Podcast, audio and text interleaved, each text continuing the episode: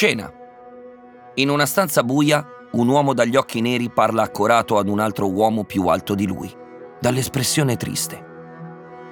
Il senso di colpa è come un sacco pieno di mattoni. Non devi fare altro che scaricarlo, gli dice. E continua. Perché ti accogli quei mattoni? Dio! Non è così? Ti voglio dare una piccola informazione confidenziale a proposito di Dio. A lui piace guardare. È un guardone giocherellone. Lui dà all'uomo gli istinti, concede questo straordinario dono e poi che fa? Fissa le regole in contraddizione. Guarda, ma non toccare. Tocca, ma non gustare. Gusta, ma non inghiottire. E mentre tu saltelli da un piede all'altro, lui che fa? Se ne sta lì a sbellicarsi dalle matte risate.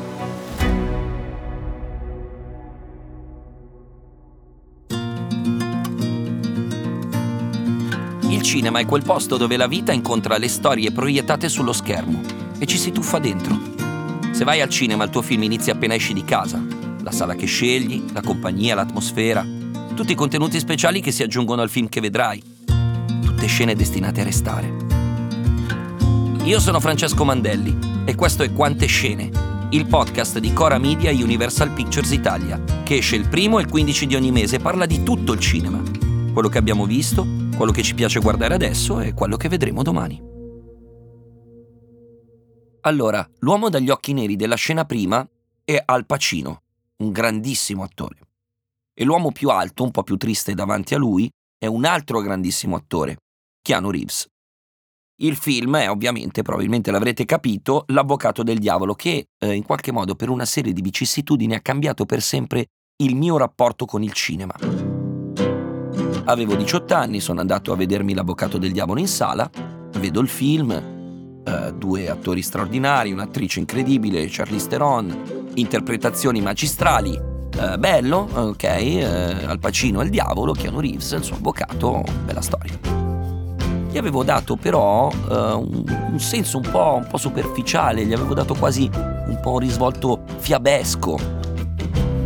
In quel momento nel 1998 io ho anche cominciato a lavorare per MTV e ho incontrato questa persona, questo ragazzo, al tempo ormai un uomo cresciuto, Andrea Pezzi, che aveva sei anni più di me e io lo vedevo come una persona molto più saggia. Quindi un pomeriggio mi dice adesso ci vediamo l'avvocato del diavolo. Io gli dico ma l'ho già visto? No, mi dice tu non l'hai visto. Secondo me tu non l'hai visto veramente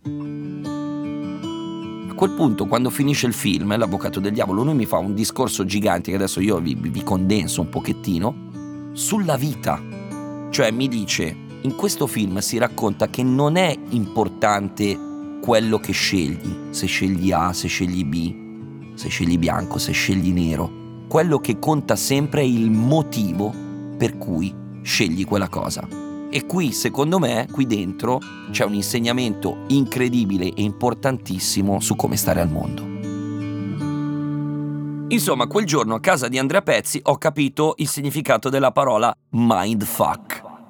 I film cosiddetti mindfuckers sono quelli che, mm, letteralmente, perdonatemi il termine da film gangster americano doppiato, ti fottono il cervello, amico. Sì, amico, ti fottono il cervello, cazzo.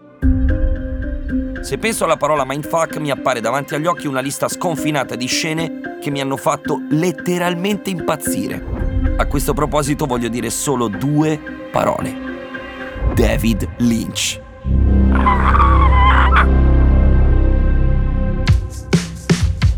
Voi non ci crederete, ma ho un pensiero legato a Lynch, legato ad Andrea Pezzi. Incredibile, il mio insegnante di cinema praticamente facevamo una trasmissione che si chiamava uh, Sushi a un certo punto nel 1999. Era bellissimo perché era un tempo in cui le trasmissioni le preparavi, ci mettevi nove mesi a preparare le trasmissioni con tutto il tempo, si facevano ricerche meravigliose, vai in biblioteca a prendermi quel libro, vai in videoteca a prendermi quel film. Lui mi manda in videoteca a prendere due film, Buffalo 66 di Vincent Gallo e Lost Highways di David Lynch. Perché mi manda a prenderlo? Perché c'è una delle scene più terrificanti della storia dell'uomo, non solo del cinema. Questo che la mattina si sveglia e vede una videocassetta di uno che entra nella sua camera e con un foglio gli fa un taglio sul corpo e lui non se n'era accorto perché il taglio era così sottile che ancora non se n'era accorto, si guarda e il taglio c'è.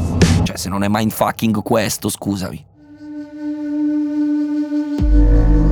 C'è un altro grande aneddoto legato a David Lynch. Quando David Lynch entra nella mia casa a Osnago in Brianza, ma nelle case di tantissimi altri italiani e non lo fa con un film, lo fa con una serie, che è Twin Peaks.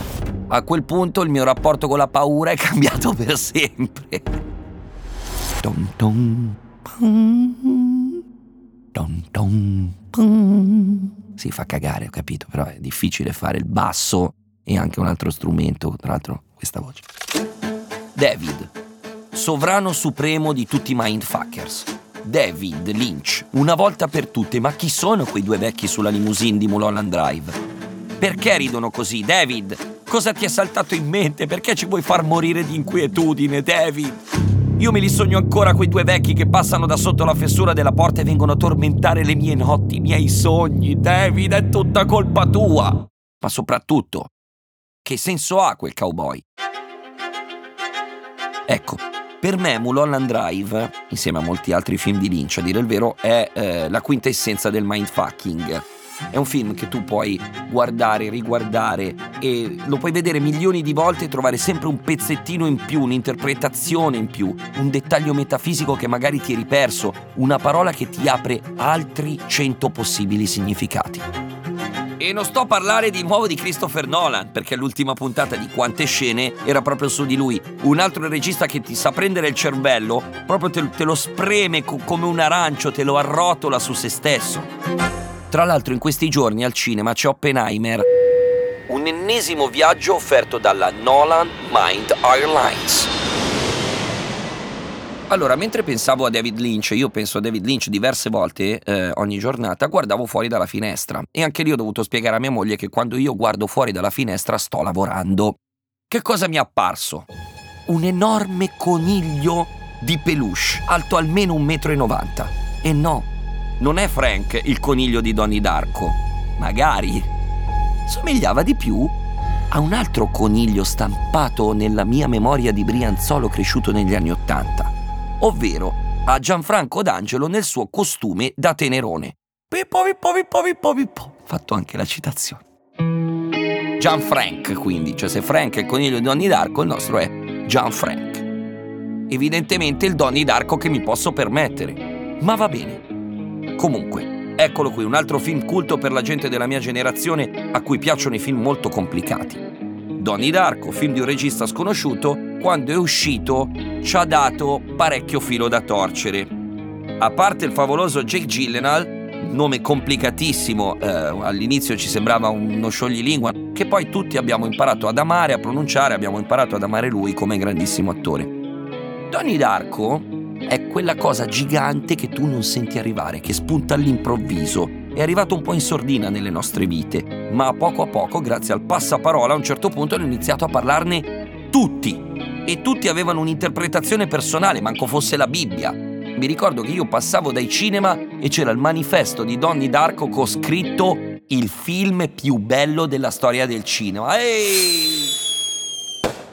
Io poi a volte guardo dei film e cerco di immaginarmi il momento in cui il regista è andato a fare quello che si chiama il pitch del film. No? Tu sei il regista, devi andare dal produttore e in pochissime parole gli devi raccontare questo film. In pochissime parole tu lo devi colpire, lo devi, lo, lo devi convincere a darti dei soldi per fare un film. Allora ogni tanto vedo i film e io mi immagino questa scena, no? Come in questo caso, per esempio. Il regista va dal produttore, entra nell'ufficio, Proprio, no, no, no, no non, non voglio acqua, non voglio caffè, ti voglio raccontare subito questa visione. Questo non è un film, è una visione, capisci? Allora, questa è la storia di un gigantesco coniglio di peluche che tormenta un ragazzo. È un capolavoro assicurato, non può non funzionare. Il produttore gliel'ha fatto fare, incredibile. Cioè, con queste parole lui ha vinto.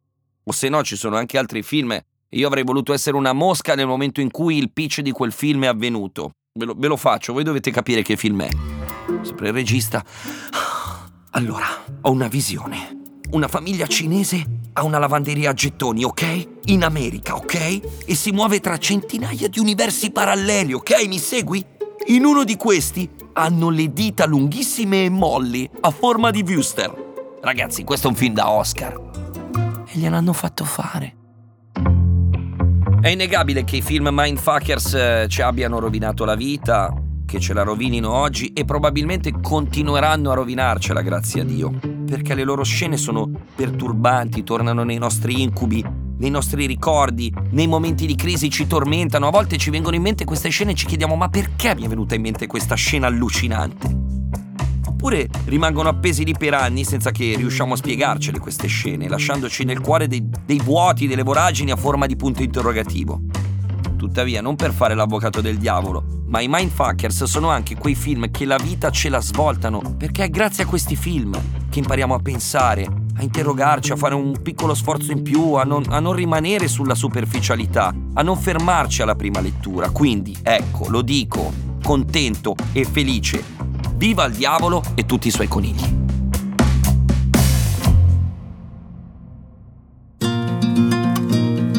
Quante scene è un podcast di Cora Media per Universal Pictures Italia. È scritto da Francesco Mandelli con Silvia Righini. Cura editoriale Sabrina Tinelli e Marco Villa. Executive producer Ilaria Celeghin. Supervisione, suono e musiche Luca Micheli. Post produzione e montaggio Cosma Castellucci. Fonico di studio Luca Possi. Post producer Matteo Scelsa.